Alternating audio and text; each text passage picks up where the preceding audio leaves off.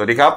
ขอต้อนรับท่านผู้ชมทุกท่านนะครับก็สู่รายการหน้าหนึ่งวันนี้โดยทีมข่าวหน้าหนึ่งหนังสือพิมพ์เดลีนิวพบกับเราทุกวันจันทร์ถึงศุกร์10นาฬิกา30นาทีเป็นต้นไปนะครับ ทาง YouTube Channel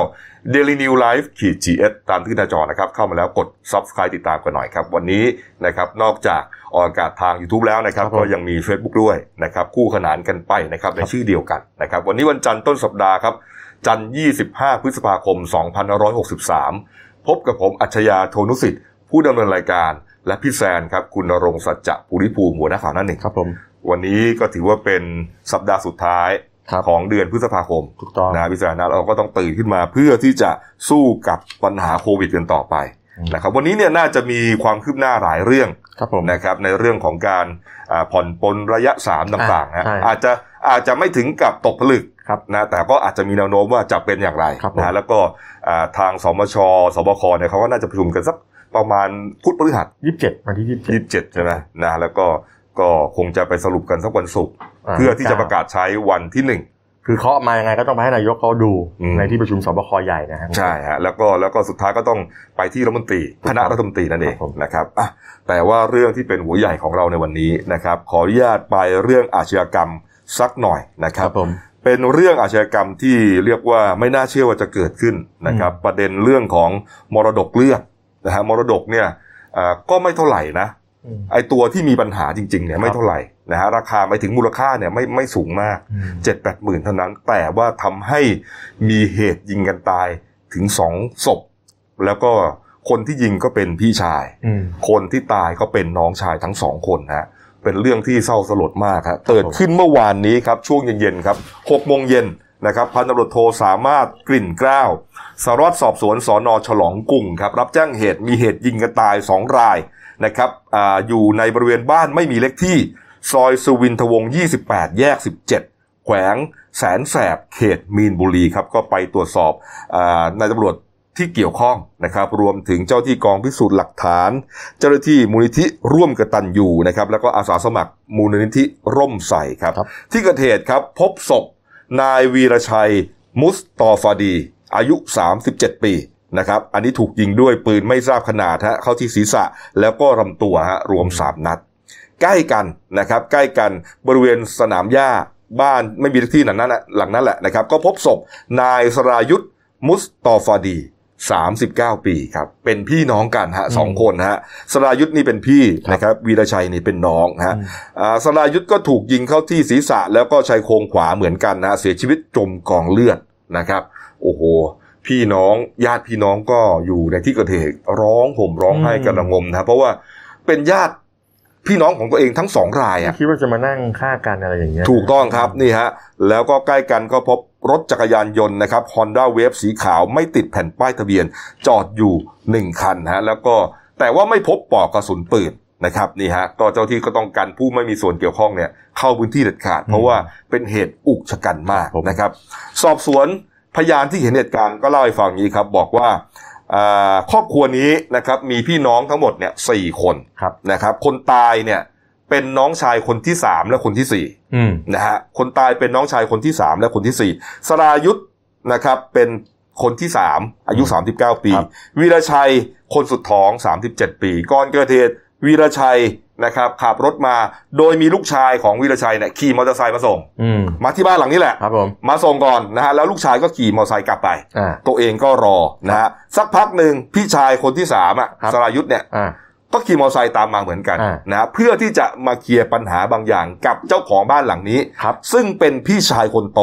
อ๋อ มาเคลียร์กันที่บ้านพี่คนโต ใช่ ชื่อว่านายเสรีฮะเสรีมอสมุสตอฟาดี อายุ 45 ปี ครับ เคลียร์เรื่องอะไรครับ ก็เป็นเรื่องมรดกนั่นเองฮะนี่ฮะเรื่องนี้ครับพันตำรวจเอกสุเมธนะครับพันตำรวจเอกอ่าสุเมธนะครับโภชนา ผู้กำกับสนฉลองกรุง ครับ ก็เปิดเผยบอกว่า เรื่องของเรื่องมันเกิดขึ้นก็คือเป็นปัญหาภายในครอบครัว อืม นะครับอ่าก่อนเกิดเหตุเนี่ยพ่อของบ้านเนี้ยเสียชีวิตไปเมื่อปี 56 อ๋อ เจ็ดปีแล้ว ครับผม นะครับอ่าก็แบ่งมรดกกันไป อืม นะครับ ได้แตกต่างกันไปลูกชะลูกทั้ง 4 คน แบ่ง นะ กัน ฮะ ไปละ แบ่งกันไปเรียบร้อยครับ อืม ปรากฏว่าลูกชายคนเล็กเนี่ยวีรชัยได้รถกระบะของพ่อมาคันหนึ่ง อ่า นะฮะ อ่า ราคา 70,000 บาทนะครับ ประมาณนั้น เท่าไหร่อ่า อ่านะครับ แต่รถกระบะเนี้ยน้องชายเนี่ย วีรชัยเนี่ยไม่เอา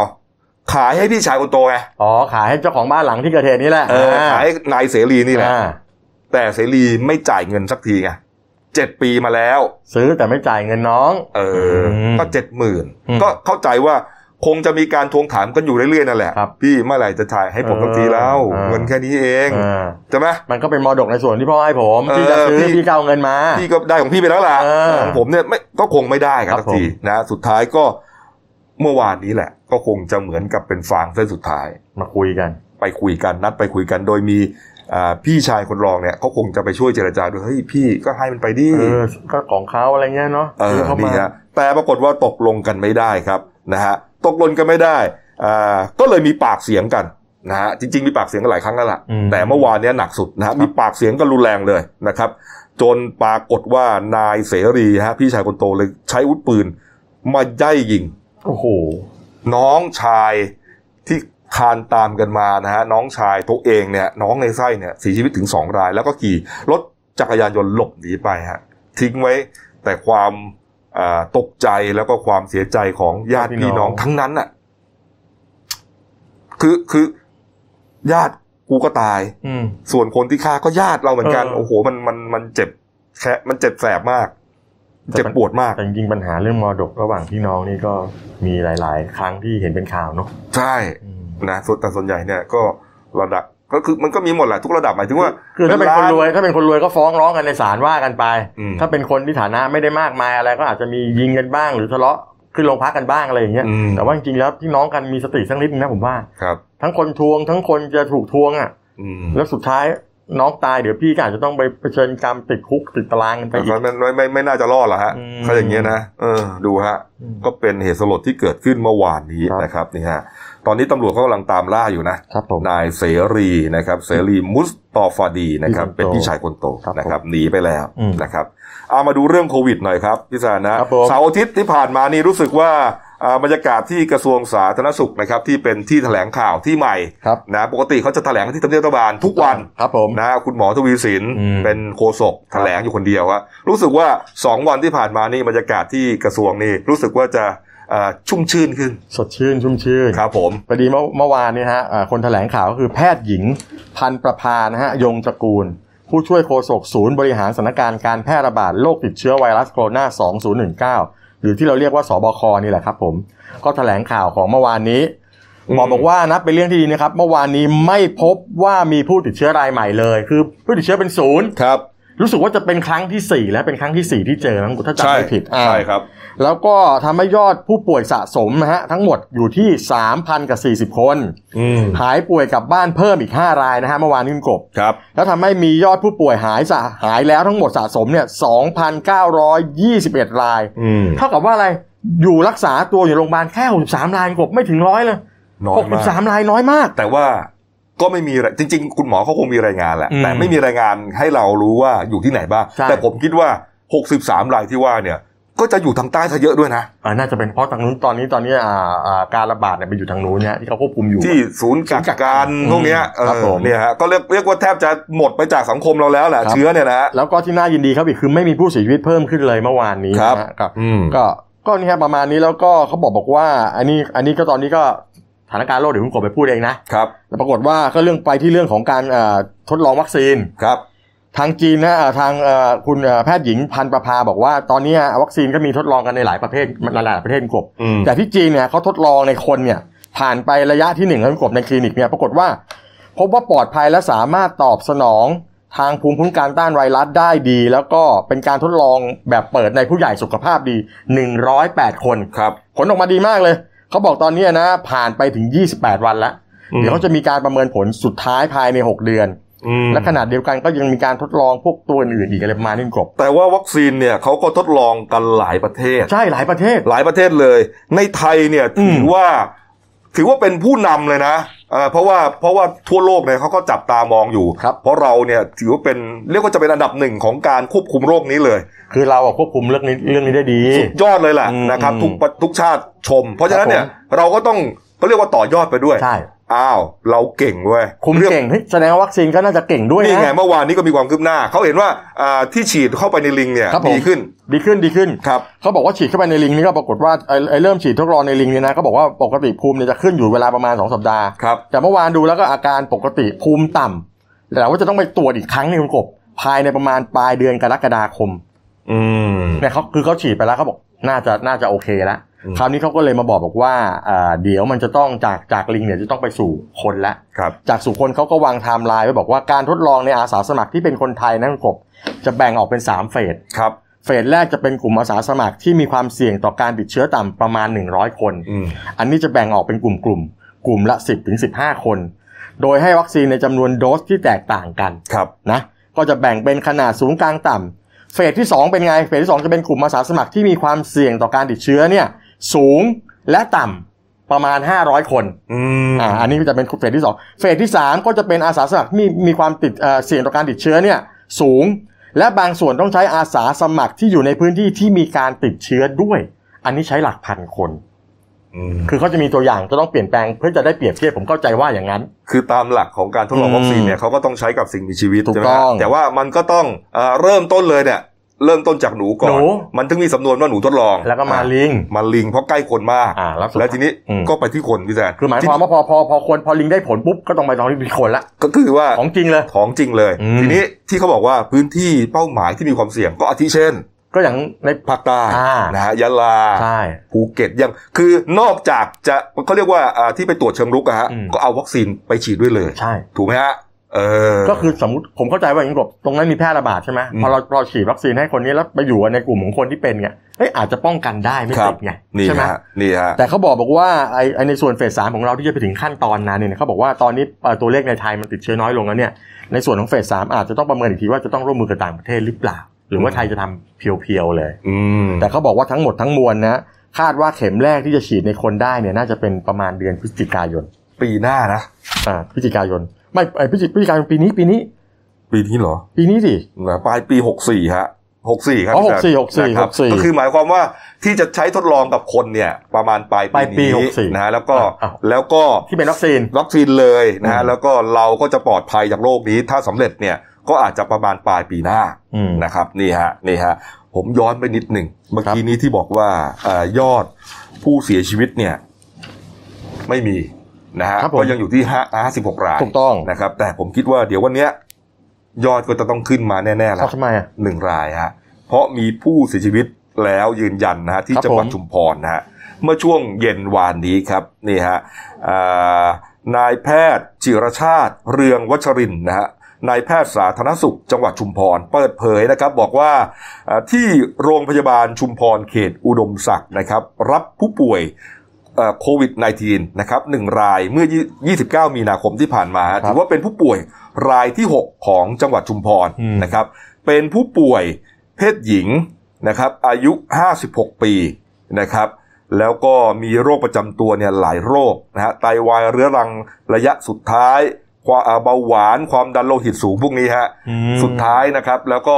อ่าเสียชีวิตนะครับจากโควิด -19 นะฮะนี่ฮะก่อนจะเสียชีวิตเนี่ยรักษากันยื้อมา 3 เดือนนะฮะโอ้โห โอ้ นอนรักษาตัวอยู่ในหอผู้ป่วยวิกฤต ห้องแยกความดันลบนะฮะโดยได้รับยาฆ่าเชื้อเป็นปกติทุกอย่าง ครับผม ตามมาตรฐานหมดนะ แต่สุดท้ายเนี่ยอ่าผู้ป่วยมีภาวะหายใจล้มเหลว ร่วมกับเชื้อดื้อยาในปอดนะฮะแล้วก็กระแสเลือดต้องใช้เครื่องช่วยหายใจทีมแพทย์ก็พยายามทำอย่างเต็มที่ อืม สุดท้ายเสียชีวิตเอ่อจากโรคลุกลามนะแล้วก็ติดเชื้อในกระแสเลือดส่งผลให้กล้ามเนื้อหัวใจตายเฉียบพลันนะฮะนี่เสียชีวิตเมื่อวานเมื่อวานนี้นะครับ ช่วงเอ่อเที่ยงคืนเสร็จๆนะฮะที่โรงพยาบาลชุมพรเขตอุดมศักดิ์ครับ ชุมพรไม่มีข่าวเรื่องพวกนี้มาตั้งนานแล้วนะ ใช่ครับ วันนี้ก็แน่ๆแล้วฮะจะต้องมีผู้เสียชีวิตเพิ่มหนึ่ง อ่าแถลง นะครับ มีเพิ่มหนึ่ง แต่ว่าจะมากกว่านั้นหรือเปล่ายังไม่แน่ใจ ครับผม นะครับนี่ฮะ แต่ขอให้อย่ามากกว่านั้นเลยครับ ครับนี่ฮะเอามาเรื่องของสอมชกันหน่อย ครับผม นะครับ เมื่อวานนี้นะครับพลเอกสมศักดิ์รุ่งสีตาครับเลขาธิการสภาความมั่นคงแห่งชาตินะครับ ก็ในฐานะประธานคณะกรรมการเฉพาะกิจที่ดูแลเกี่ยวกับเรื่องของการอ่าผ่อนปลนมาตรการ ครับ เนี่ยนะฮะของโควิด -19 เนี่ยนะครับ ครับผม ก็บอกว่า 27 นี้ฮะพี่แซนวันพุธ ครับผม เขาจะประชุมกัน ครับ ประเด็นที่จะหารือกันเนี่ยก็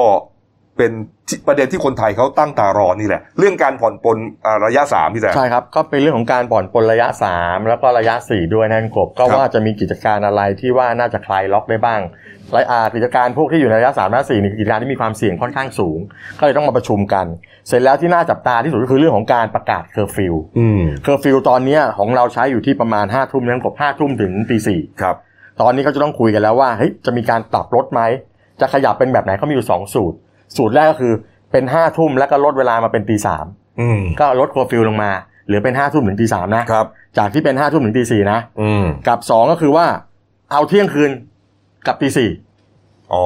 ก็คือขยับเว กลับ ลา บ้านดึกได้หน่อย อ่ากลับบ้านดึกได้หน่อย เที่ยงคืนแต่ยังตีสี่เหมือนเดิม ใช่เขาบอกของพวกเขาเนี่ยของของของชุดเฉพาะกิจเนี่ยเดี๋ยวเขาจะมาเคาะกันวันที่เอ่อ27 พฤษภาคมครับ อืม เสร็จแล้วที่อย่างที่บอกจะเสนอต่อที่ประชุมใหญ่ที่มีนายกนั่งเป็นประธานสบคไอ้สสบคเนี่ยนะก็วันที่ 29 ครับ แต่แล้วกบบอกต้องไปเข้าคอรมอต่อใช่ไห ใช่ มก่อนจะอนุมัติมา ครับ เข้าใจว่าจะต้องทำให้เสร็จภายในหนึ่งมิมิถุนายนนี้ และผมรู้สึกว่ามีกระแสบอกว่า น่าจะมีการขยับไปแน่ๆ แต่ว่าอาจจะเป็นนะอ่าอ่าเที่ยงคืนถึงตีสี่ อืม แต่ผมไม่เข้าใจทำไมเป็นเที่ยงคืนถึงตีห้าไม่ได้ ไม่ได้สิตีตีห้าตีสาม อืม ใช่ไหมพี่แต่จะให้ล่นขึ้นมาอีกใช่ไหม อ่าผมผมอยากให้น้อยอยากให้เป็นเที่ยงคืนถึงตีสาม ครับจริง เพราะอัน ๆ นี้ เนี่ เขา ย มีห้าทุ่มตีสามเที่ยงคืนตีสี่ผมว่า คือมาตรการของการที่ค่อยๆ คลายเรื่องเคอร์ฟิวเนี่ยมันก็จะสอดรับกับการเปิด คลายล็อก ล็อกเฟสสา ถู ม กต้อง บางทีร้านอาหารที่เอ่อเขาจะทานดึกกันได้บ้าง อืม ใช่ไหมพี่สาย ครั นะ บ ไม่ต้องรีบ เพราะว่าเอ่อเปิดได้เยอะขึ้น อืม นะเงินก็เข้ามาเยอะขึ้น มากขึ้น เอ่อก็จะช่วยลูกจ้าง นายจ้างพนักงานอะไรพวกเนี้ยมันเกี่ยวเนื่องกันหมด ช่วยเรื่องธุรกิจเขาได้เพิ่ม ถูก ขึ้น ต้องครับ ถูกต้องครับ แล้วก็อย่างผมเห็นด้วยนะไหนๆจะขยับแล้วอ่ะ ก็อยากให้มากกว่าหน่อย เที่ยง เล คืน ย ตีสามไปเลย ลองไปเลย ไอ้คนออกเช้าก็จะได้ออกเร็วด้วย ถูกต้องถูก นะครับ ต้อง พ่อค้าแม่ค้าที่ตลาดสดเนี่ยเขาขายกันเร็วอย่างผมเล่าหลายรอบแหละ แต่ว่าอย่าง เรื่ ที่บอกไงเขาที่ไอ้เรื่องเฟสสองที่เราทำกันอยู่แล้วเขาจับตาดู 13 วันในเรื่องนี้ว่าจะเข้าไปสู่เฟสสามด้วยที่มีระยะเฝ้าระวัง 14 วันมัน ครับ ใกล้จะครบแล้วไง ใช่ ใช่ไหมต้องดูว่าถ้าเกิดว่าตัวเลขของคนที่ติดเชื้อจากการที่คลายล็อกเฟสสองนี่มันไม่เยอะเนี่ย อืม เขาก็จะทำได้เร็วขึ้น ก็ก็คิดว่าน่าจะโอเคนะ ผมว่าน่าจะน้อยเพราะ เออ ดูจากตัวเลขที่แถลงทุกวันแล้วมันน่าจะทิศทางมันดีอะ ทิศทาง ทิ ดี ศทางมันดี มีวันนั้นแหลมวันเดียวอ่ะที่ที่ประชาชื่นอ่ะ ร้านตัดผม อ่ะ รายแหลมมันเดียว แหลมวันเดียวนะฮะเห็นว่าร้านนั้นเขาก็หาเจอแล้ว แล้วก็เอาปิดร้านนะฮะแล้วพนักงานที่ร้านทั้งหมดเนี่ยหกเจ็ดคนมั้งก็ต้องไปเรียกว่ากักตัว คุณรู้ป่ะบกเราคนหนึ่งอะบกเบิกชื่อนะพี่มันโหนกนี่แหละบกเราเนี่ย ทำไมฮะ แกไปตัดผมแกบอกเฮ้ยร้านไหนวะเดี๋ยวไปจะชื่น เหรอ ก็บอกพี่ไปจัดร้านไหนก็ร้านนั้นนั่นแหละ พี่ คือเราอยากให้อยากจะให้แกอยู่ในกลุ่มเสี่ยงให้ได้ เออใช่เราอยากจะให้แกไปอยู่ในศูนย์กักกันโรคให้ ได้ แต่อันนี้อันนี้แซวเล่นแซวเล่น เออนี่ฮะ ครับผม ก็ก็เป็นประเด็น ครับผม นะครับ ผนี่มฮะ เดี๋ยวจับตาดูกันนะฮะ อืมอ่ะมีเรื่องมาจากทางโซเชียลมีเดียหน่อย ครับ นะครับนี่ฮะเป็นเป็น Facebook นะครับของคุณวาสนาธีระนิตินะครับเป็นนายกเทศมนตรีตำบลหล่มเก่า ที่อำเภอหล่มเก่า จังหวัดเพชรบูรณ์นะฮะเขาโพสต์เรื่องราวน่ารักน่ารักของหนูน้อยคนหนึ่งฮะเป็นเด็กชายวัยเก้าขวบนะฮะชื่อว่าน้องอิกคิวฮะนี่น่ารักมาก เออ นะฮะ ชื่อน่ารัก นี่ฮะน้องอีคิวนะครับเขาบอกว่าเอ่อคุณคุณวาสนาเนี่ยกำลังก็ไปตรวจไปตรวจอ่าเหเหตุการณ์ปกติ อืม นะครับ ก็ไปเจอที่ตู้ปันสุกเนี่ยนะครับ เจอน้องอีคิวเนี่ยกำลังเอามะเขือนะฮะแล้วก็ผักสดนะมาใส่ในตู้กับข้าว อื้อหือ ในตู้ปันสุกนี่แหละ เออ นะครับ ก็เลยถ่ายรูปไว้นะฮะแล้วก็เลยเอ่อไปถามน้องว่า เอ้าเอ่อเขาไปเอาอะไรมาเอาอะไรมาไว้ในตู้ เอาอะไรมาใส่ นะ อ่า ทำไมถึงทำไมถึงเอามาไว้ เออ เอ่อน้องก็เล่าให้ฟังบอกว่าอ่าคุณตา คุณตาก่อนหน้าเนี้ย น้องอีคิวเนี่ยมาเอาขนมไปรอบหนึ่ง อ๋อ มาหยิบ คือมาหยิบของในตู้ เออแล้วเอากลับไปบ้านไงไปถึงคุณตาก็ถามว่าเอาไปเอามาจากไหน อ่า อ่าอีคิวก็บอกว่าไปหยิบมาจากตู้ปันสุกครับ ม ตาก็เลยบอกว่า เอ้า รับมาอย่างเดียวไม่ได้นะ ต้องให้ เราต้อง ด้วย ตอบแทนด้วย ต้องรู้จักการให้ด้วย อืม ไปดูซิว่าจะเอาอะไรให้ น้องอิวก็เลยบอกว่า โอ้ ถ้างั้นหลังบ้านเนี่ย เราปลูกผัก นี่ ก็เลยไปเก็บผักสดกับมะเขือ ไอ้มะเขือเหลืองเนี่ย มะเขือเปราะเนี่ย หลังบ้านเนี่ย ไปใส่ตู้แทน แลกกับนมกับขนมที่ที่เอามา รีบมา เออ นี่ฮะ ท่านท่านนายกเทศมนตรี เห็นพอดีก็เลยถ่ายรูปไว้แล้วก็มาชื่นชม น่ารัก น่ารักนะ นะเรารู้สึกว่าจริงๆเนี่ยมะเขือเนี่ยโอ้โหมันเล็กน้อยมาก แต่มันเป็นเรื่องของน้ำใจนะเรื่องพวกนี้เนี่ยมันมันเปรียบกันไม่ได้ ผมกลัวน้องแกจะแบบว่า เอาที่เอามาละไปคืน นี่ฮะ น่ารักน่ารัก อ่ ครับ ชื่นชมนะครับ ครับ น้องอี ผม คิวที่จังหวัดเพชรบูรณ์ ครับผม นะครับ มาเรื่องนี้สั้นๆนะพี่แสนนะเป็นประเด็นเรื่องเรียนออนไลน์ โอ้ นะครับนี่เป็นประเด็นของคุณพ่อคุณแม่มากนะครับ คนที่พร้อมก็ก็ก็มี เขาว่ากันไป นะไปหาซื้อได้นะครับ มือ แท็ ถง บ มื เล็ อ ต ถือแท็บเล็ต อ่า โน้ แล้ ต วก็ บุ๊กก็มี เพิ่มสัญญาณอินเทอร์เน็ตเข้าไป อืม แต่คนไม่พร้อมนี่ก็ลำบากอย่างที่เราเคยเล่าไปแล้วหลายครั้ง ใช่ เก็บเอาเศษเหรียญไป อืม นะครับไปซื้อคุณยายจุงหลานไปก็โอ้โหเห็นภาพแล้วก็น่าสงสาร อืม นะครับนี่ฮะก็เลยเหมือนกับถูกวิพากษ์วิจารณ์พอสมควร อืม นะครับเพราะจริง ๆ แล้วเนี่ยนโยบายที่เราฟังครั้งแรกเนี่ยคือเรียนตั้งแต่อนุบาล ใช่ ยันมปลายอะมหก เอ้าก็ก็เป็นอย่างนั้นไม่ใช่เหรอที่พูดกันน่ะ ก็ใช่ไง โอ้ นี่ฮะก็มีภาพเนี่ยมองยีภาพทานรัฐมนตรี ก็ นะ เนี่ย ฮะ ยังไปเยี่ยมเด็กประถมเด็ก รั อะ ฐ ไรอ พ ยู่ ล เลย ที่สุวรรณเนี่ยมนตรี เออ ศึกษาธิการเนี่ยไปนั่งไปนอนแอคท่าอยู่ในบ้านของ อ่า อ่าเด็กอ่างทองชัยนาท อ่า สิงห์บุรีอะไรเนี่ยนะ อันนี้อ่างทองผมไม่ได้ อ่างท เข้า อง เรียนเองเออ ก็เป็นการยอมรับอยู่แล้วว่า อ่า เป็นนโยบายว่าต้องเรียนกันตั้งแต่เด็ก จนโตจน อ่า จนมหก เออ แต่ปรากฏว่า หลังจากที่คงจะโดนด่าไปเยอะ โดนสวดชยันโตไปซะเยอะ ถูกต้องครับ มากลับลำฮะนี่ฮะ ไปมาแถลงนะครับ บอกว่า มีหลายฝ่ายที่มีข้อกังวลใจ อันนี้คือคุณนัทพลที่สุวรรณนะฮะ อ่า แถลงไว้บอกว่าถึงหลายฝ่ายที่มีข้อกังวลใจเรื่องเรียนออนไลน์ว่าไม่ได้เป็นอย่างที่คนคิด การเรียนออนไลน์ เราคาดว่าเด็กม .4 ม .5 ม .6 คงต้องใช้อุปกรณ์ต่างๆ ซึ่งเราก็สำรวจอยู่ ส่วนโรงเรียนอื่นๆ ถ้าโรงเรียนไหนมีความสามารถที่จะสอนออนไลน์ได้ โดยไม่ต้องเรียนทางโทรทัศน์ ผมก็ไม่มีปัญหาอะไร ผมให้อิสระกับผู้อำนวยการแต่ละโรงเรียนตัดสินใจ แนวทางในการสอน โดยกระทรวงศึกษาธิการเป็นเพียง แต่เตรียมเป็นพื้นฐานไว้เท่านั้นฮะ นี่แถลงเมื่อ 18 พฤษภาคมฮะ โอ้โห เอ้า คนคนก็เลย แปลเป็นไทยก็คือว่าเข้าใจผิดหมดสรุปคือผมเนี่ยให้เรียนแค่มปลายเท่านั้น นี่โดนด่าด่า แล้ว หนัก ทำไมตอ ซ้ำ น เล นั้ ย นไม่บอกให้ชัดเจนไปเลยอะฮะ ก็ใช่ไง ก็รอให้ถูกถูกด่าก่อนไง หรือว่าจริง ๆ แล้วในความหมายของของของท่านรัฐมนตรีก็คือว่า ช่วงทดลองเนี่ยลองหมดทั้งระบบ ช่วงทดลองลองหมดทั้งระบบ มันได้ยังไงล่ะ แล้วที่เขาไปไล่ซื้อกับ นี่ไง ซื้ออุปกรณ์ล่ะ มันเสียเงิน บาท ไป สอ หงมด บาทที่ไหนอ่ะแล้วอะ เอ เออ อ เนี่ย พอมาดูแล้วโอ้ยไม่ได้เรื่องแล้วเว้ยโดนด่าเว้ยคนมันไม่พร้อมกันเว้ยชาวไล่นาอะไรพวกนี้เขาก็ไม่มีเงินเว้ยเฮ้ยนี่ไงสี่ห้าหกเท่านั้น เอ้ย นี่ฮะ อ่าฮะ นี่ก็เลยบอกว่าเข้าใจผิดกันหมดอืม ไม่ผิด แต่ว่า นะฮะ เข้าใจผิดได้ไง ท่านน่ะพูด อะไร ผิด นะ อะไรอะผังรายการอะ เออ ก็ออกมาหมดอะมันยังมีหมด ช่องไหนช่องไหนอะ ก็คุณกบยังพูดในรายการบอกไปดูกันได้ครับเรียนวิชาอะไรยังไงตอนไหนบ้างใช่ไหม ใช่ ก็แต่โอ้อ๋อผมก็ไม่ได้หวังอะไรอยู่แล้วนะกับระบบบ้านเรา อืม อืม เนี่ยอย่าบอกเขาบอกว่า อย่านึกสนุกนะไม่จะพูดไปเรื่อยเปื่อยมันไม่สนุกเหมือนตอนไปเป่านกหวีดอะไรหรือเปล่านะ เออแกมาจากกปศใช่ไหม ใช่ นี่ฮะ แล้วลูกแกเป็นเจ้าของโรงเรียนได้ไหม อืม เป็นเจ้าของโรงเรียนนานาชาติมันจะ ครับ ครับผม เอามาดูปิดท้ายนะครับที่ยอดนะครับผู้ติดเชื้อนะครับท็อปเอนะครับของโลกฮะก็มียอดเปรียบเทียบระหว่างวันศุกร์นะครับแล้วก็วันจันทร์คือวันนี้นะครับนี่ฮะอันดับหนึ่งก็ยังคงเป็นสหรัฐอเมริกานะครับติดเชื้ออยู่ล้านห้าเจ็ดแสนอ่าเจ็ดหมื่นเจ็ดพันนะครับเมื่อวันเมื่อวันศุกร์นะฮะวันนี้ล้านหกแสนสี่หมื่นสามพันฮะก็ขึ้นมาประมาณเกือบสองแสนคนสามวันเท่านั้น อืม ตายนะครับก็ขึ้นมา 3,300 คนนะพี่แซน โอ้โห ตาย 3 วันนะ อืม จะแสนคนอยู่แล้วฮะ ตอนนี้อยู่ที่ 97,700 คนนะ ยอดตายที่ที่สหรัฐอเมริกานะครับ หนักเลย เอา นะครับ ส่วนบราซิลนะครับ ก็ค่อยๆ กระดึบกระดึบมาเรื่อยนะ วันศุกร์ยังอยู่อันดับ 3 นะครับ วันนี้กระโดดแซงรัสเซียมาแล้วนะครับ ขึ้นเป็นอันดับ 2 นะครับบราซิลนะครับเอ่อติดเชื้ออยู่ที่ 3 6 3 0 0 0ฮะตายไป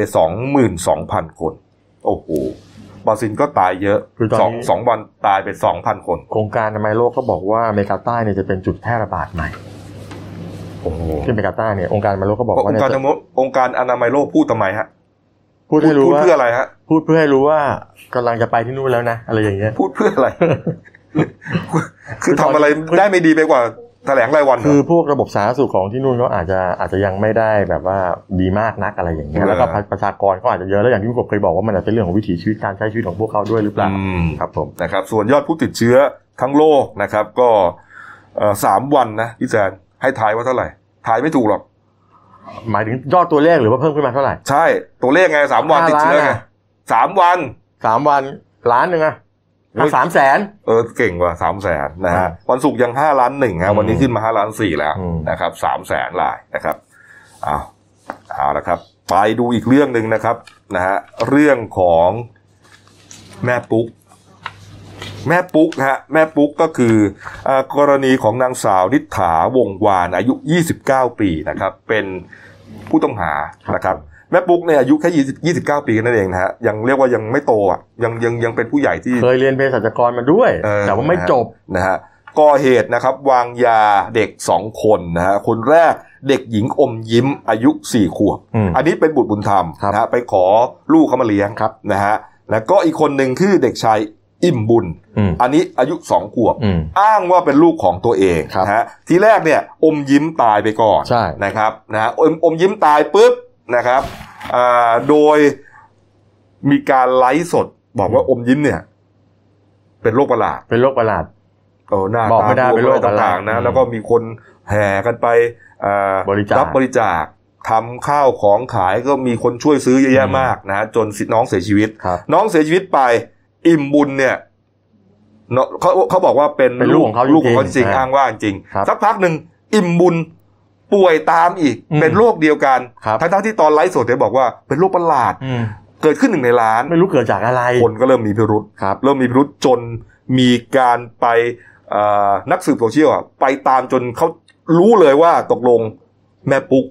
วางยาลูกเพื่อที่จะหวังเงินบริจาคนะฮะแล้วก็ถูกตำรวจกองปราบจับกลุ่มไปแล้วนะครับนี่ฮะเมื่อวานเรื่องนี้เกิดตั้งแต่วันถูกแฉขึ้นมาเนี่ยตั้งแต่วันศุกร์นะฮะ ครับ นะ แล้วตัวแม่ แล้ว ปุ๊ ก็ กก็ เมื่อวานนี้ โดนจับไปแล้วครับ วันนี้มีความคืบหน้านะพี่ ค สา รับวันนี้ครับพันตำรวจเอกประทักษ์นะครับขวัญนานะครับผู้กำกับการสี่นะครับกองปราบเนี่ยก็พร้อมทีมงานก็ก็แถลงข่าวเลยครับเขาบอกว่าตำรวจเนี่ยตอนนี้จับกลุ่มแม่ปุ๊กนะฮะในข้อหารับไว้ซึ่งเด็ก โดยที่มุ่งมีความหมายเพื่อการแสวงหาผลประโยชน์โดยมิชอบ อืม พยายามฆ่าผู้อื่นโดยไตร่ตรองไว้ก่อนอันนี้หนักนะฮะ อืม ทำร้ายผู้อื่นเป็นเหตุให้ผู้นั้นถึงแก่ความตายอันนี้ก็หนัก ครับ ช่อโกงโดยการแสดงตนเป็นคนอื่นและช่อโกงประชาชนไอ้หลังบอกหลังจากเอาเด็กมาหากินหลอกลวงทางออนไลน์ แล้วก็มีการวางยา ครับ คราวนี้เขาบอกว่าล่าสุดไอ้วันวันที่ไปจับกลุ่มเขาไปตรวจค้นที่บ้านของแม่ปุ๊กเนี่ยก็ปรากฏว่าไปเจอขวดน้ำยาคล้ายเป็นน้ำยาสารเคมีอะไรก็ นี่ไง เนี่ยเขาก็สงสัยว่าอาจจะเป็นที่เอาไปผสมอาหารให้กับน้องสองคนที่ทานหรือเปล่า ครับ ก็เลยส่งไปตรวจพิสูจน์ ตอนนี้รอผลตรวจการพิสูจน์อยู่ แต่แกยืนยันว่าที่แม่ปุ๊กอ้างว่าลูกทั้งสองป่วยเป็นโรคประหลาดอ่ะ ไม่รู้เป็นโรคอะไรเนี่ย ถามคุณหมอแล้ว ไม่ใช่โรคประหลาดหรอกไม่มีไม่ไม่ใช่โรคประหลาด สงสัยว่าบาดแผลที่เกิดขึ้นเนี่ยอาจจะเป็นเรื่องของถูกวางยาแล้วถูกกรดมันกัดก่อนอะไรเงี้ยยามันกัดกัดไปถึงข้างในร่างกายด้วย คราวนี้ก็เลยต้องรอผลผลตรวจยืนยันอีกครั้งหนึ่งว่าไอ้ขวดที่เจอเนี่ย มันเป็นขวดอะไร อืมนี่ฮะนี่คือความโหดเหี้ยมนะครับ แล้วแล้วที่สำคัญก็คือว่าตำรวจเขาเนี่ยเขาบอกว่าจริง ๆ เรื่องนี้มันก็จะไม่แดงขึ้นมาเลย ปรากฏว่า คือพอเขาขายของออนไลน์นี่คุณกบ ครับ แล้วปรากฏว่าออนไลน์เนี่ยมันเป็นชื่อคนขายเนี่ยบัญชีที่โอนเงินเข้าไปให้เนี่ย เป็นชื่อของแม่เอม อืม แม่เอมเป็นใคร แม่เอมก็เป็นแม่จริง ๆ ของน้องคนแรกที่ตายไปนะ น้องอมยิ้ม ใช่ตำรวจก็เลยไปเรียกแม่เอมมาสอบปากคำ เออ แม่เอมก็บอกบอกว่า ไม่ใช่ คือฉันให้ลูกบุญธรรมฉันฉันยกลูกให้กับเอ่อเอ่อแม่ปุ๊กไปเนี่ยเพราะแม่เขาดูแล้วแม่ปุ๊กเนี่ยเขาบอกเขาเป็นเภสัชกรเขาน่าจะมีอนาคตได้ดีกว่า ตัวเองไม่มีปัญญาเลี้ยงกูง่าย ถูกต้อง เสร็จแล้วเขาก็มาขอเอกสาร ฉันบอกว่าเดี๋ยวจะไปทำประกงประกันอะไรให้กับลูก นี่ฮะตรงนี้อยู่ตรงนี้ครับพิรุษอยู่ตรงนี้ อ่าน นะฮะแม่ปุ๊กขอเอกสารที่เกี่ยวกับเอ่อเรื่องส่วนตัว ถูกต้อง บัตรประจำตัวประชาชน นั่นแห สำ ละ เนาอะไรต่างๆ บอกว่าจะไปทำเรื่องบุญธรรม ถูกต้อง แต่ปรากฏว่าแม่ปุ๊กคงจะไม่ทำอย่างนั้น ไปเปิดบัญชี ไปเปิดบัญชีแล้วก็ ใช่ รับบริจาค ใช่แล้วเงิน นี่ แล้วก็เวลาเวลาลูกป่วยก็ถ่ายออนไลน์ไลฟ์สดเนี่ย เออ เสร็จแล้วก็เงินบริจาคก็เข้าไปบัญชีของผมมีแม่มีของแม่ปุ๊กสองบัญชี ของแม่เอมสามบัญชี แต่มันเกิดจากการกระทำของแม่ปุ๊กคนเดียว ถูกต้อง อันนี้นี่แม่เอม แม่ มาก เอ อย่าม ง บอ นั้นนะกแม่ไม่ไม่รู้เรื่องเลย แต่ว่า เออ เงินมาเข้าบัญชีเพราะเขามาหลอกเอาเอาเอกสารไปทับเปิดบัญชีแค่แค่นั้นเองไม่รู้เรื่อง แล้วก็นึกว่าจะทำประกันชีวิตทำอะไรให้ลูก แต่กลายว่าไปไปหลอกลวงไปขายของออนไลน์หลอกเขาไม่พอไปรับเงินบริจาคอีก อืม คราวนี้พอพอบางคนซื้อของแล้วแล้วจ่ายเงินแล้วไม่ได้ตังค์ก็เลยไปโวยไงไปแจ้งความมันก็เลยแดงมาแตกแล้วแตกมาเป็นทอดๆเป็นแบบนี้เลย คือคือแทนคือเอาละเรื่องหลอกหลอกไม่หลอกเนี่ยตอนนั้นก็ยังไม่มีใครรู้ อ่า แต่ว่าขายของไปด้วย ใช่ คนเนี่ยซื้อเพราะสงสาร สงสาร เพราะอยากจะช่วยน้องอมยิ้ม ถูกต้ น้ อง องอิ่มบุญ แต่ซื้อแล้วโอนเงินแล้วไม่ได้เงินเอ้ยไม่ได้ ม่ ของ ก็เลยต้องถามต้อง ประกบ ทวง ใช่แล้วประกอบกับพี่มงคลบอกว่ามีคนไปไล่ขุดไงว่าเป็นมิจฉาชีพไง อืม ก็เลยสองเด้ง นี่มีคนหนึ่งนะ ที่เป็นหนึ่งในผู้เคยบริจาคช่วยแม่ปุ๊กเนี่ย ครับ นะแม่ปุ๊กเนี่ยบ้านอยู่แถวๆดอนเมือง อืม อยู่ในซอยเทิดราชัน 13 นะฮะ ครับ ถนนเทิดราชัน แขวงศรีกันเขตดอนเมืองนะฮะ มีคนที่เคยบริจาคเงินเข้าไปมาเล่านะครับบอกว่าแม่ปุ๊กเนี่ยอ่าโพสต์ลูกของน้องอมยิ้มที่ป่วยไม่สบายตั้งแต่กลางปี 61 นะ ใช่ แล้วก็บอกว่าเป็นโรคประหลาดหายาก ค่ายาก็แพงมาก ตัวเองสงสารโอนเงินนะ เฉพาะกับตัวเองคนเดียวนะ ครับ ครั้งละ 500 บ้าง 1,000 บ้างเยอะมากนะ โอ้ แล้วก็ช่วยซื้อของทุกครั้งที่มีการไลฟ์สดขาย ครับ นะครับ แล้วก็มีคนทุกประเทศเนี่ยโอนกันเยอะเลย อืม นะ โดย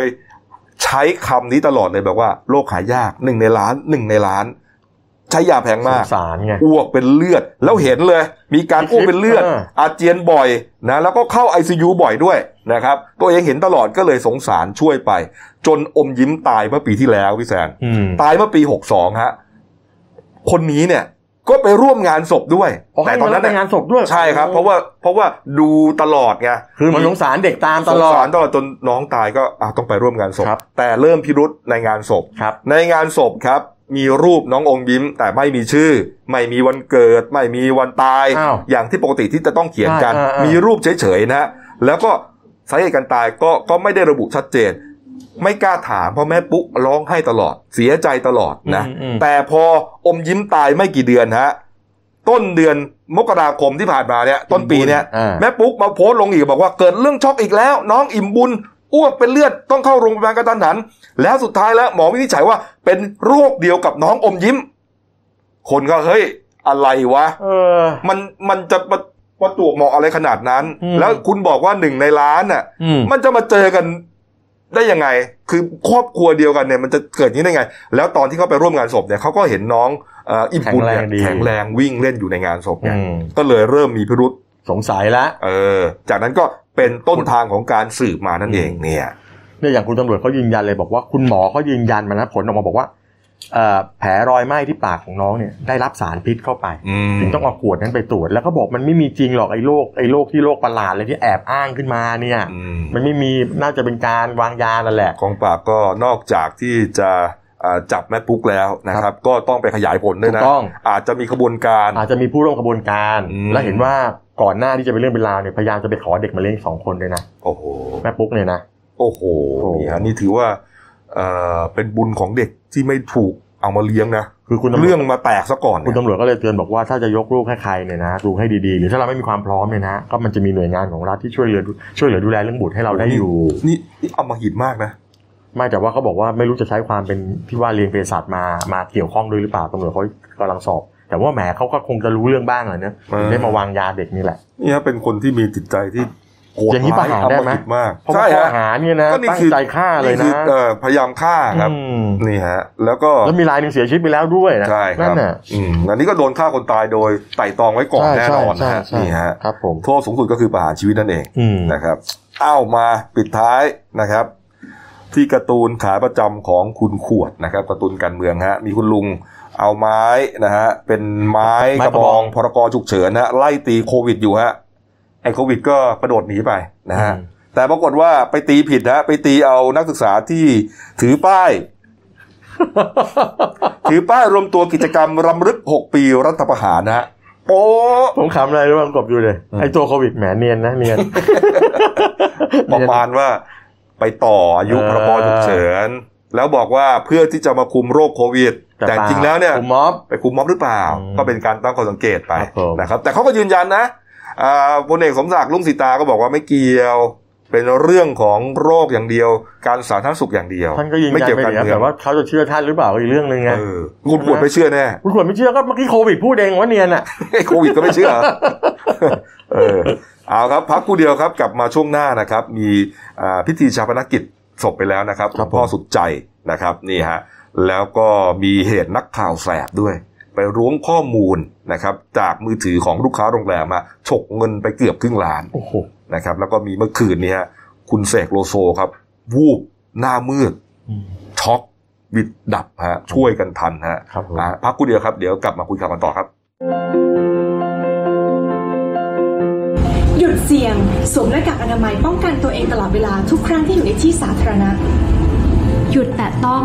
ไม่ควรจับสิ่งของสาธารณะทุกชนิด หยุดชุมนุมงดไปที่ที่มีคนอยู่เป็นจำนวนมาก เช่น สนามกีฬาผับบาร์หรือว่าคอนเสิร์ต หยุดประมาท กินร้อนแยกช้อน จานส่วนตัว รับประทานอาหารจานเดียวจะดีที่สุด หยุดเผลอ social distancing อยู่ห่างกัน 2 เมตรเสมอค่ะ หยุดลืม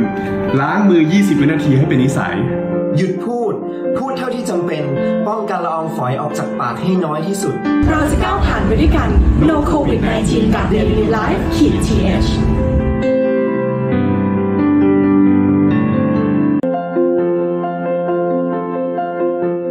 หยุดเสี่ยง สวมหน้ากากอนามัยป้องกันตัวเองตลอดเวลาทุกครั้งที่อยู่ในที่สาธารณะ หยุดแต่ต้องไม่ควรจับสิ่งของสาธารณะทุกชนิด หยุดชุมนุมงดไปที่ที่มีคนอยู่เป็นจำนวนมาก เช่น สนามกีฬาผับบาร์หรือว่าคอนเสิร์ต หยุดประมาท กินร้อนแยกช้อน จานส่วนตัว รับประทานอาหารจานเดียวจะดีที่สุด หยุดเผลอ social distancing อยู่ห่างกัน 2 เมตรเสมอค่ะ หยุดลืม ล้างมือ 20 วินาทีให้เป็นนิสัย หยุดพูด พูดเท่าที่จำเป็น ป้องกันละอองฝอยออกจากปากให้น้อยที่สุด เราจะก้าวผ่านไปด้วยกัน No COVID 19กับ Daily Life ขีด th ครับกลับแล้วครับ มาแล้วครับ ช่วง 2 ของรายการหน้าหนึ่งวันนี้นะครับ พบ ครั กับบ คุณเติ้ลวร ครับ พัฒน์กองซับโต ผู้ช่วยนักข่าวหน้าหนึ่งครับ สวัสดีครับ นี่ฮะคุณเติ้ลก็เอ่อเสาร์อาทิตย์เข้าเวรป่ะ เข้าเข้าวันเสาร์ก็เขียนเรื่องไม่ปลุกไป อ๋อ เรื่อง ไม่ปุ๊กนี่อามาหิตมากนะ โอ้โหก็ห้าข้อหาละเขาบอกว่าตัวเขาอะเขารับแต่แค่ว่า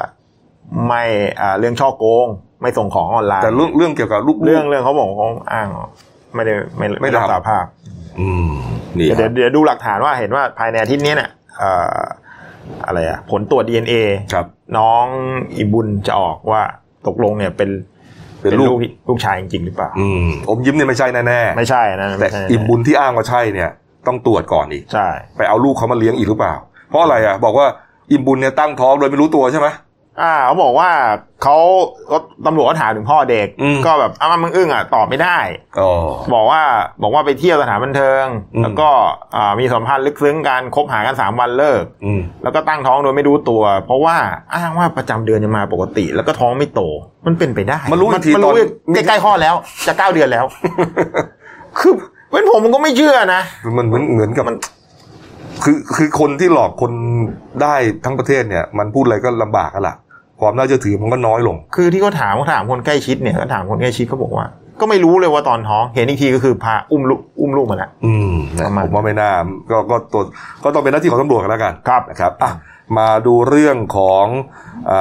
าหลวงพ่อสุดใจนะฮะทันตะมโนนะครับที่เป็นเจ้าอาวาสวัดเกศรศิลคุณนะหรือว่าวัดป่าบ้านตาดที่ตำบลบ้านตาดอำเภอเมืองจังหวัดอุดรธานี ครับ เป็นสิทธิเอกของหลวงตามหาบัวนะครับ แล้วก็เป็นเจ้าวาดต่อจากท่านเนี่ยนะครับอ่าที่เกิดเหตุสลดขึ้นเนี่ยนะครับ ไฟนะฮะเพลิงไหม้กุฏิของของอาหลวงพ่อสุดใจนะครับ หลวงพ่อสุดใจเนี่ยอายุ 76 ปีนะครับ ก็มรณภาพเรียกว่าคากองเพลิงนะฮะถูกไฟคอกเนี่ยนะครับมรณภาพ อ่าสิริอายุก็ 75 ปีเศษนะฮะเหตุเกิดเมื่อช่วงบ่ายวันที่ 22 พฤษภาคม ก็คือบ่ายวันวันไหนอะบ่ายวันศุกร์ที่ผ่านมา อ่าใช่ นะครับนี่ฮะทีแรกเนี่ยศิษยานุศิษย์ลูกศิษย์ลูกหาเนี่ยก็ตกอกตกใจนะฮะเพราะว่าไม่รู้ว่าเกิดเหตุอะไรขึ้นนะฮะไม่รู้ว่ามีความขัดแย้งอะไรหรือไม่นะครับ แล้วก็เอ่ออย่างไรก็ตามไม่พบร่องรอยของการถูกทำร้ายมาก่อนนะครับนี่ฮะลูกศิษย์ลูกหาก็เศร้าสลดมากนะฮะประเด็นมันก็คือว่ามีการคุยกันในกลุ่มลูกศิษย์ อืม แล้วก็ตกลงกันว่าคงจะต้องมีพิธีชาปนกิจโดยเร็ว ครับ เอ่อเนื่องมาจากว่าป้องกันว่าจะมีลูกศิษย์ลูกหาที่อ่าถ้าไว้เขาเรียกว่าถ้าไว้เอาไว้เอาศพไว้ตามปกติเนี่ย กลัวว่าลูกศิษย์ลูกหาจะมากันไม่หยุด หนกออกไหมมาทุกวัน ครับ วันละเป็นพันเป็นหมื่นเป็นพันหมื่นไว้กี่วันก็ต้องมากันเยอะแยะตลอดอ่ะ อ่า มันก็เกิดปัญหาโควิดได้ ครับ ก็เลยตัดสินใจอ่าที่จะมีพิธีชาปนกิจตั้งแต่เมื่อวานนี้เลย อืม ก็คือมรณภาพวันศุกร์ ครับ เผาวันอาทิตย์เลยอ่ะไวมาก ก็ยิ่งทำให้ลูกศิษย์บางส่วนเนี่ยคาใจ ครับ นะครับ เพราะว่าเอ๊ะ อะไรหรือเปล่า มีพิรุธอะไรหรือเปล่า อืม เออ สักเจ็ดวันก็ยังดีนะสามวันก็ยังดีนี่มันไวไป ่า เออ มันคือคือคือที่เขาคิดกันว่า ถูกฆาตกรรมหรือเปล่า อืม ฆาตกรรมอำพรางหรือเปล่าพูดง่าย อ่ะ ๆนะครับนี่ฮะเมื่อวานนี้ครับเรื่องเรื่องเรื่องคดีเดี๋ยวว่ากันนะครับ แต่ว่าเมื่อวานนี้นะบรรยากาศที่วัดเกศรศิลคุณนะหรือว่าวัดวัดป่าบ้านตาดนะครับ ก็มีศิษยานุศิษย์นะฮะหลั่งไหลกันไปอ่ากราบสรีระสังขารของหลวงพ่อสุดใจกันเป็นจำนวนมากนะครับ แล้วก็ช่วงเย็นนะครับก็แต่ก่อนหน้านั้นนะช่วงเช้านะครับก็จะมีอ่าพิธีนะครับ เรียกว่าแสดงธรรมเทศนาโดยพระอาจารย์อินนะฮะ นะครับนี่เป็นเจ้าวาดวัดป่านาคำน้อยนะครับ แล้วก็จนเวลาอ่าบ่ายสามโมงฮะก็เชิญสรีระสังขารของหลวงพ่อสุดใจไปยังจิตรกาฐานนะบริเวณลานเข้าวเปลือกนี่ฮะจนกระทั่งเวลา 16นาฬิกาครับ สมเด็จพระเจ้าน้องนางเธอเจ้าฟ้าจุฬาภรณ์วลัยลักษณ์อัครราชกุมารีกรมพระศรีสว่างควัต วรขัตติยราชนารีฮะโปรดเกล้าโปรดให้นะครับนายทเอ่อชวัต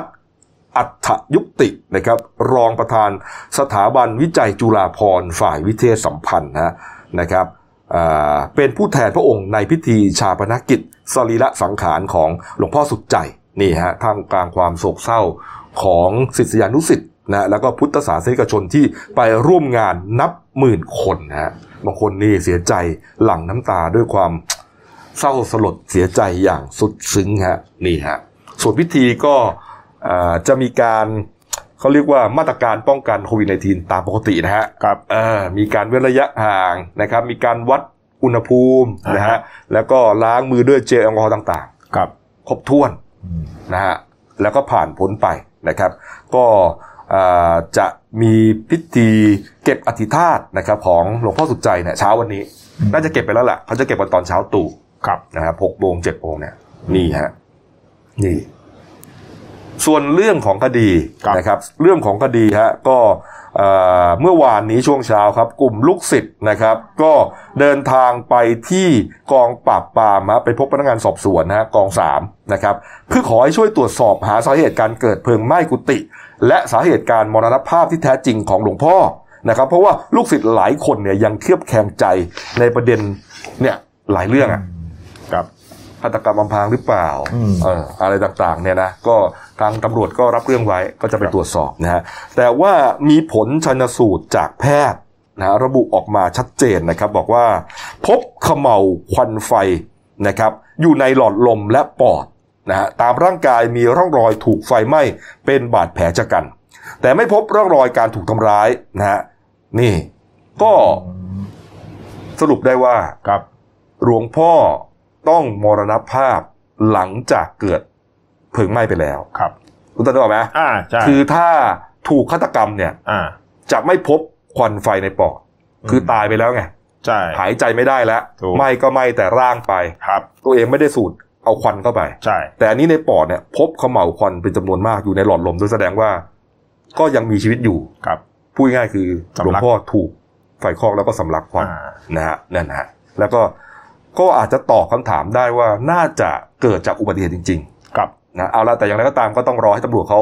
เอ่อสอบสวนอีกครั้งหนึ่งนะฮะอ่ะอ่านะครับ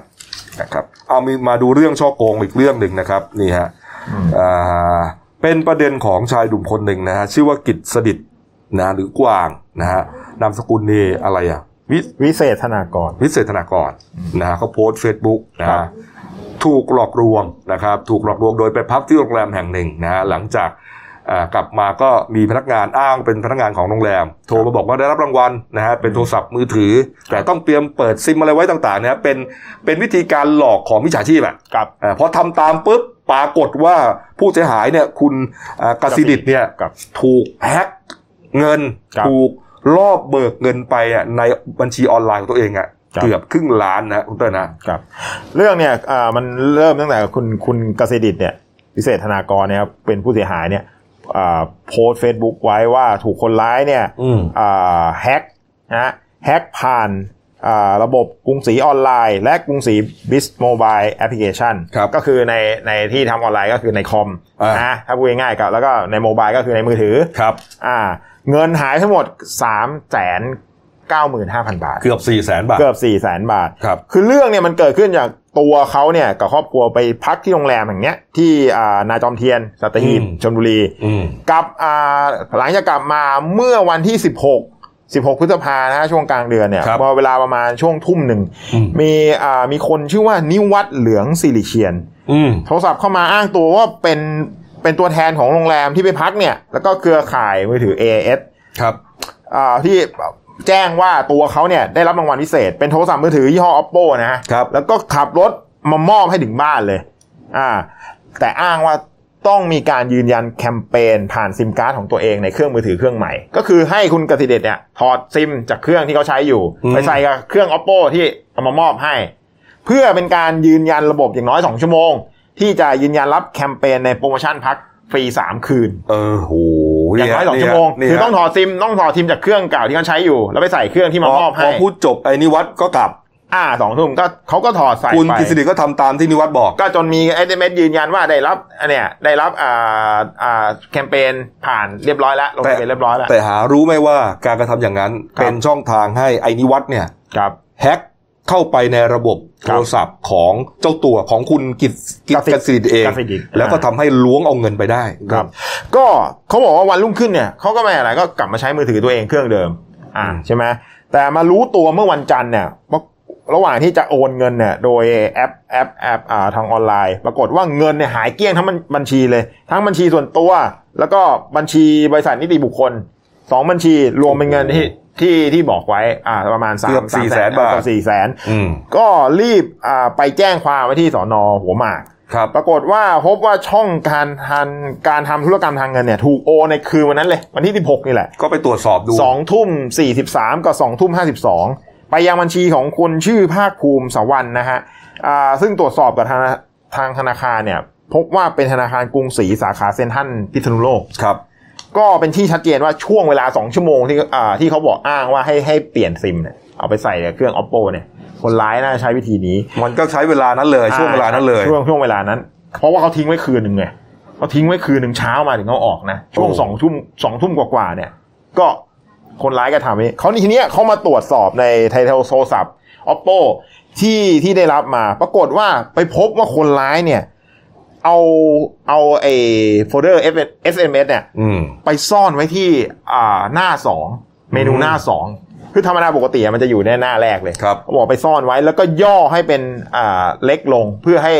ให้ให้ตัวเขาอ่ะคุณกสิเดชเนี่ยสังเกตไม่ค่อยเห็น แล้วก็มีการส่ง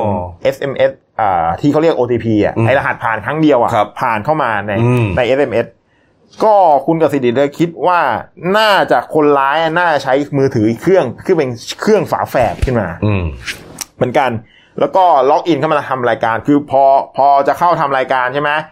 มันก็จะส่ง OT รหัส OTP มา แล้วรหัสก็ตั้งให้ d i v e r t ส่งไปที่เครื่องฝาแฝดนะ เข้าสองเครื่อง เข้าเข้าสองเครื่องเลย ไอ้คนร้ายก็ได้รหัส OTP ด้วย ใช่ มันก็ดำเนินการทุกอย่าง แต่คุณกับสิริเขาตั้งข้อสงสัยตรงที่ว่าเขาไม่เคยให้ username ไอ้บัญชีผู้ใช้อะกับรหัสผ่านกับเข้าไปเลยกับใครเลย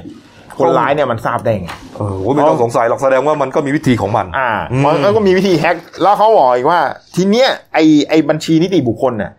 ที่ที่มีอยู่ประมาณสามแสนกว่าประมาณสามแสนหก ครับ เพราะบัญชีส่วนตัวมีสามหมื่น อืม เขาบอกว่าบัญชีของบริษัทเนี่ย มันต้องล็อกอินทั้งสองชั้นเลยนะครั้งแรกเนี่ยคือล็อกอินเพื่อเสนอยื่นโอน ครั้งที่สองเนี่ยล็อกอินเพื่ออนุมัติการโอนออก อืมสรุปแล้วก็คือว่า อะไรก็ได้ก็ตามโดนเกลี้ยง เกลี้ยงเลย คือสงสัยก็สงสัยได้ แต่ไม่ต้องสงสัยใครละครับ ก็คือไอ้นิวัตนี่แหละ อ่า เออก็เราก็อาจจะสงสัยเอ้ยผมก็ป้องกันดีแล้วแต่สุดท้ายก็ไม่รอดมัน อืม จากการกระทำก็คือเอาซิมที่มันให้มาเนี่ยมา ซิมมือถือมือถือ มือถือเนี่ย เอาซิมตัวเองใส่เข้ามา มาใส่เข้าไป อืม นั่นแหละเอาซิมมือถือของเราเนี่ยไปใส่เครื่องที่มันมาให้ ใช่ นี่แหละ นี่แหละ มันเอ่อข้อมูลมันรั่วไหล รั่วไหลจากตรงนี้แหละนะฮะทุกอย่างที่ศูนย์ไปเนี่ย เขาตรวจสอบแล้วนะเขาบอกว่าตรวจสอบเบื้องต้นแล้วเครื่องที่คนร้ายใช้เนี่ยเป็นยี่ห้อเสี่ยมี่ อืม ซึ่งทั้งบ้านและทั้งครอบครัวเนี่ยไม่มีใครใช้เครื่องนี้นะก็ชัดเจนแล้วว่าน่าจะเป็นเครื่องฝาแฝดที่ค ที ร้าย นี้ก็ไปตรวจสอบว่าไอ้ ครับ คุณนิวัตรหรือเหลืองสิริเชียนเนี่ย ครับ เป็นใครมาจากไหนนี่ฮะ อืม เขาก็เข้าไปตรวจสอบของเขาเองนะครับนี่ก็เห็นว่าที่อ้างว่าเป็นนักข่าวเนี่ย อืม เออมันก็มีรูปตอนรายงานข่าวจริงๆนะ อืม นี่ฮะนี่นะ ครับ นี่ อันนี้เป็นอินสตาแกรมเดี๋ยวอินสตาแกรมจะเข้ามามิสเตอร์เต๋าหรือเปล่า อ่า เออถ้าอ่านอย่างนั้นนะก็เป็นนักข่าวนะมีโพสต์เท่าไหร่ติดตามเท่าไหร่เนี่ยนี่ นี่ เป็นลักษณะเหมือนนักข่าวบันเทิงอะ อืม เออนี่เขาก็ชัดเจนนะเขาโพสต์เลยอันนี้คือเขาโพสต์อยู่ใน Facebook ของเขานะครับ เอ่อของคุณกสิดิตเนี่ย ครับ นี่ฮะทีนี้ก็ต้องไปตามครับ บอกว่าเอ่อคุณนิวัฒน์บอกว่าอ่าไม่ใช่ คุณคุณกสิดิตบอกว่า คุณนิวัฒน์เป็นคนนำมือถือมาให้ ผมไม่ได้กล่าวหาว่าเป็นหนึ่งในคนร้ายนะครับแหมคุณนี่ก็ยังโลกสวยนะ ไม่ได้กล่าวหาว่าเป็นหนึ่งในคนร้ายนะครับ ยังไงรอตำรวจสืบสวนแน่นอนครับ แต่คุณเป็นนักข่าวช่องโทรทัศน์ชื่อดังช่องหนึ่ง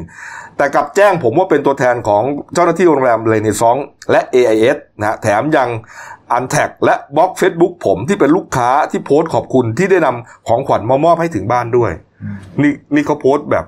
แบบผู้ดีมากเลยนะเนี่ย คือประมาณว่ามีการมีการโพสต์ใช่ไหมพอเอามือถือมามอบปุ๊บโพสต์ลง Facebook อืม แล้วก็มีการแท็กกัน แต่ ครับ ปรากฏว่าหลังเกิดเรื่องไปถอดแท็กออก อืม แล้วก็บล็อก Facebook คุณกสิดิตเขา นี่นี่ครับเนี่ยเขาก็บอกว่าไม่รู้ว่าเป็นกระบวนการหรือเปล่า ไม่รู้ใครอยู่เบื้องหลังหรือเปล่า ครับ นะครับ แล้วก็เงินเนี่ย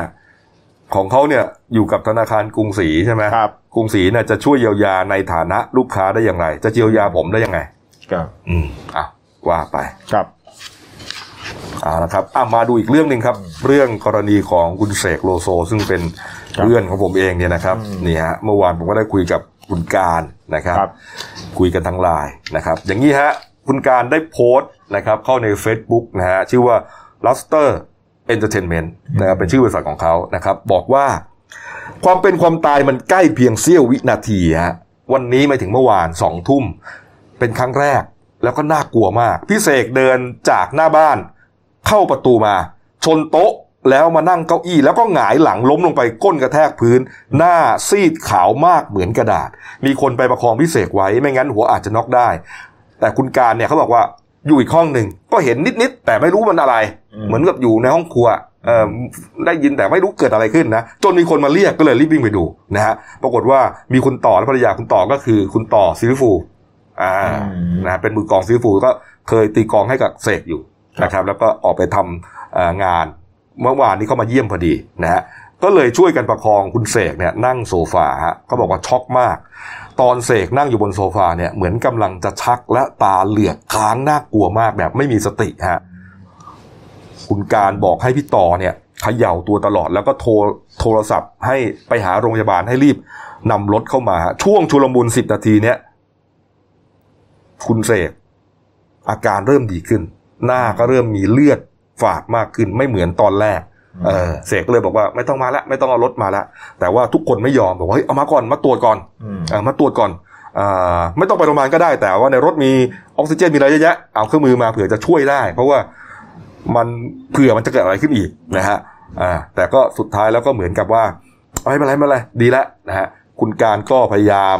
อ่าปฐมพยาบาลนะ เอาผ้าร้อนมาชุบเช็ดคอเช็ดหลังอะไรต่าง ๆ นะ เสร็จแล้วก็เหมือนกับบอกว่าถ้าอย่างนั้นเนี่ยพรุ่งนี้ต้องไปโรงพยาบาลนะไปตรวจกัน นี่ แต่คุณเสกก็บ่ายเบี่ยง แล้วก็บอกไม่เป็นไร ต่อรองก็เป็นวันพุธกันแล้วกัน นี่ ประเด็นก็คือว่าคุณการบอกว่ามันเสี้ยววินาทีเอง ถ้าณเวลานั้นเนี่ยไม่มีคนอยู่ตรงนั้นน่ะ หรือว่าคุณต่อเนี่ย อืม ไม่ได้มาเยี่ยมเนี่ย อาจจะล้มหัวฟาดพื้นไปแล้วก็ได้ แล้วก็ไม่มีคนเห็นไงบางทีเรื่องพวกนี้มันแป๊บเดียวนะ อ่า เออมันแป๊บ ใช่ เดียว ครับ เอออาจจะสักสองนาทีสามนาทีเนี่ยมันมันก็มันก็อันตรายได้ ครับ นี่ฮะคุณการบอกว่าทุกคนเป็นห่วงเสกมากนะอย่าเป็นอะไร อย่าเป็นอะไรไป ถ้าเป็นอะไรไปการกับลูกจะอยู่ยังไงนะแล้วก็บอกว่าพิเศษเครื่องเอ่อเครียดเรื่องคดีมากๆ หนักที่สุดของชีวิต ขอสารดีกาได้โปรดเมตตาเขาด้วยนะคะ จริงอยู่ที่เขาทำผิดมามาก ส่วนใหญ่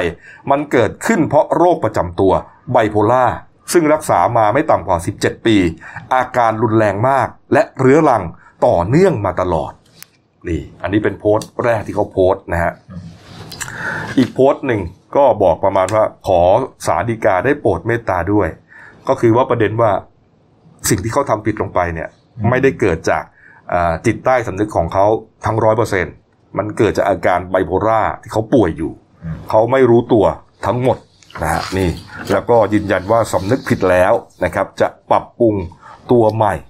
นะได้โปรดเมตตาด้วย ถ้าเขาต้องไปถูกจองจำพวกเรารวมลูกๆจะเป็นอย่างไร อาจซึมเศร้าทั้งบ้าน และมีสิทธิ์ตอมใจตายได้ นี่ฮะ ไม่มีใครทำใจได้แน่นอน สงสารพวกเราด้วยนะคะ ขอโทษทุกคนด้วยนะคะ และขอกำลังใจให้พิเศษกันเยอะๆนะคะ ตอนนี้กำลังใจสำคัญที่สุดฮะอืมครับนี่ฮะก็ต้องเอากำลังเอ่อเอาใจช่วย อืม นะครับ ครับ อืมเอ่านะครับ อ้าวมาดูเรื่องตลาดนัดเดลินิวกันบ้างนะครับนี่ฮะวันนี้เสนอ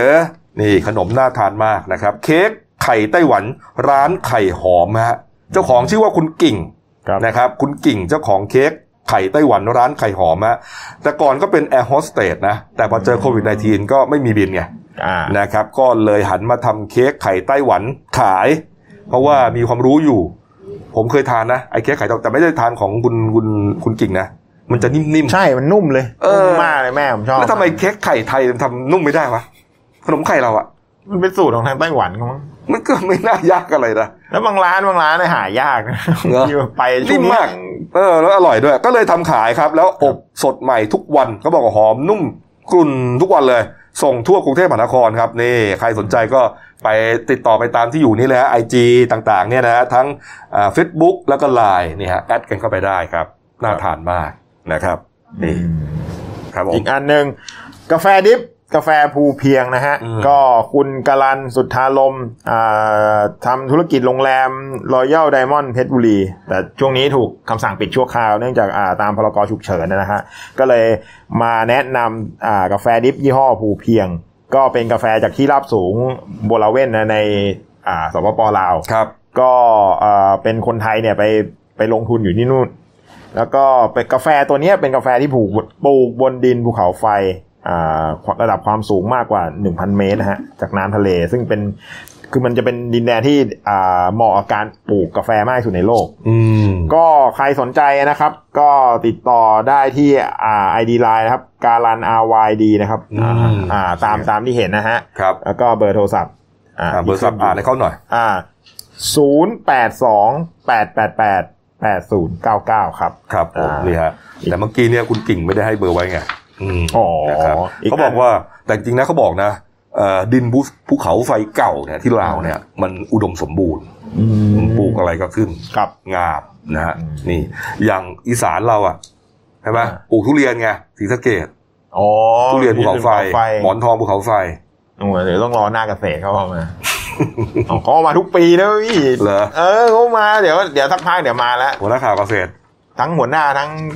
ลูกน้องอะ อืม สองคนหน้าครับ ครับ อืม อ้าว ใช่อีกอันหนึง ครับ ใช่ไหม มีฝากร้านนะ มีฝากร้านเนนิวฝากร้านเป็นก๋วยจับยวน ยี่ห้อตองเก้าอ่าของจังหวัดของดีจังหวัดจังหวัดอุบลราชธานีครับ ก็มีทั้งอ่าเส้นก๋วยจับเหนียวนุ่ม มีแถมหมูยออบแห้งหอมเจียวน้ำซุปเครื่องปรุงมาต้มทานง่ายก็อ่าใครสนใจก็ติดต่อนะฮะ มีหมดเลยเหรอ ใช่ใช่ผมเห็นแล้วเมื่อกี้ผมดูดูดูดูในรูปเนี่ยเนี่ยเนี่ยเออเดี๋ยวเดี๋ยว เฮ้ย ดี๋ว ดี พี่กบ นะ ดู เนี่ยเออหมูยออบแห้งแสดงว่า อ่า ก็ไม่เสียไง อ่า เออ นะ หอมเจียวน้ำซุปเครื่อง อ่า ปรุงต้ม คือไปถึงไม่ต้องทำอะไรเลย ครับ ต้มน้ำอย่างเดียว อ่า เอานี่ลวงไปเลย ครับ โอ้โห กี้ผมเปิดอ่านว่าเขาดูวิธีทำนี่ อืม เห็นบอกว่าห้าทีต้ม ห้านาที ห้าห้าที ครับ อ่า แล้วก็ใครสนใจเนี่ยติดต่อได้ที่หมายเลขโทรศัพท์นะครับ 0 6 2 2 2 9 5 5 6 3 ครับ คุณธนสารวงศาสันนะครับ ครับ ก็หรือถ้าจะแอดไลน์ก็ตามที่อ่าอยู่หน้าผลิตภัณฑ์ นี่ยี่ห้อเขาคือตองเก้า เก้า ก๋วยจับอุบล ครับ นี่เดี๋ยวจะต้องชิมบ้างแหละ ครับ นะครับเอ้ามาดูหน้าหนึ่งหนังสือพิมพ์ของเรานะครับ ครับ นี่ฮะก็เป็นเรื่องที่เราเล่าแล้วเกือบทั้งหมดเนี่ยนะครับ ไปดูเด่นในฉบับนะครับ ที่น่าสนใจก็อาทิเช่น บริษัทประกันฟ้องได้ บังคับจ่ายสินใหม่ หน้าซองนะครับไปหาอ่านกันนะครับ ยกระดับส้มเกี้ยง ผลไม้ประจำถิ่นลำปางก็นาเกษตรแน่นอนครับ หน้า 19 นะครับ บันเทิงก็มีข่าวมาบ้างแล้วครับ คุณการโพสต์แจงสัมพันธ์มาลี จะหักเอ้ยไม่ใช่ดิเขายังไม่ได้แต่งงานกัน จะเลิกไม่เลิกก็ไม่รู้แหละไปหาอ่านกันแล้วกันนะค ครั รับบ ส่วนเรื่องสั้นของฉันนะครับ เรื่องที่ตีพิมพ์ลงในหนังสือพิมพ์เดนิวฉบับวันอังคารที่ 26 พฤษภาคมนะชื่อว่าเรื่องถูกที่แต่ผิดทางฮะ เขียนโดยผู้ใช้นามปากกาว่าจัตวาลักษ์ฮะ อืม และหมาดำนี่เกี่ยวอะไรวะเนี่ย เออ มันต้องเกี่ยวอะไรคืออ ม เรื่องเกี่ยวกับสุนัขสุนัขน้องหมานี่แหละ อ่า นะครับ ครับ นี่ อ่าอ่าแล้วครับ ครบถ้วนนะครับ ฝาก ครับ ช่องเราด้วยครับเดนิวไลฟ์กีจีเอสนะครับ เข้ามาแล้วกด subscribe กดไลค์กดแชร์ กดกระดิ่งแจ้งเตือนมีรายการดีๆทั้งวันและทุกวันนะฮะ ครับ ฝากถึงพ่อค้าแม่ค้า อ่า นะครับที่อาจจะรอไม่ไหว อืม โรงหนังสือพิมพ์ไม่ไหวนะครับ เพราะว่าเอ่อวันหนึ่งก็สักสองสามเรื่องสองสามเจ้าแค่นั้น เนี่ยผมที่ถามที่ที่ที่ที่เราลงกันเนี่ยอย่างวันเนี้ย ครับ เนี่ยแต่วันนี้ผมเข้าเวรใช่ไหม ครับ ร้านอยู่ในกรุงเทพผมต้องโทรไปถามคุณกิ่งแล้ว อืม ว่าว่าเป็นไงฟีดแบ็กที่เอ่อมีเจ้าวันก่อนๆอ่ะ ที่ผมโทรไปถามว่ายอดขายมันจะเพิ่มขึ้นทุกวันเนี่ย ครับ ก็สอบถามว่าแล้วทางทางช่องช่องทาง YouTube เนี่ย อืม อ่าอ่าจะมีจะมีจัดเกิดมีจัดอะไรหรือเปล่าอีเวนต์อะไรหรือเปล่าขึ้นมาเพราะ ครับ วันนั้นเห็นเห็นวิกบพูดไว้ อืม ก็เลยบอกว่าเดี๋ยวรอทาง YouTube บอกอีกทีว่าจะมีอะไรไหม ครับ นะฮะ นี่ เดี๋ยวเดี๋ยวแจ้งให้เขาทราบ มีนะฮะ นี่ ก็ต้องเข้ามาคลิกเนี่ยฮะเข้ามาในกลุ่มตลาดนัดเดลินิวไลฟ์ฮะเป็นกลุ่มอยู่ใน อ๋อ Facebook ฮะเข้าไป ครับ นะครับง่ายๆเลยฮะแล้วก็ อ่า อ่านรายละเอียด ครับ กฎกติกาแล้วก็ขายของเลย อืม นะส่วนเรื่องของการอ่าช่วยโปรโมทนะครับ ครับ ในใน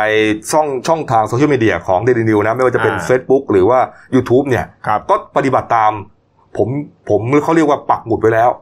เออกติกาถ่ายคลิ ครั ป บ มาสั้นๆ3ามถึงห้านาที ครับ นะฮะส่งมา อืม เดี๋ยวเราเอามาโปรโมทให้ หรือถ้า อ่า สะดวกมา ก็มาได้เลยถือพิพิธภัณฑ์มาเออ อ๋อ มาคุยกันนี่ ได้ นะอ้าว อ่า เอาละครับช่วยกันทุกทางนะครับ ครับ ช่วงนี้นะฮะก็เพื่อที่จะพ้นวิกฤตไปให้ได้ ครับ เราจะก้าวผ่านไปด้วยกันนี่ฮะโนโควิดไทีนะครับ วันนี้ลาไปก่อนครับ สวัสดีครับ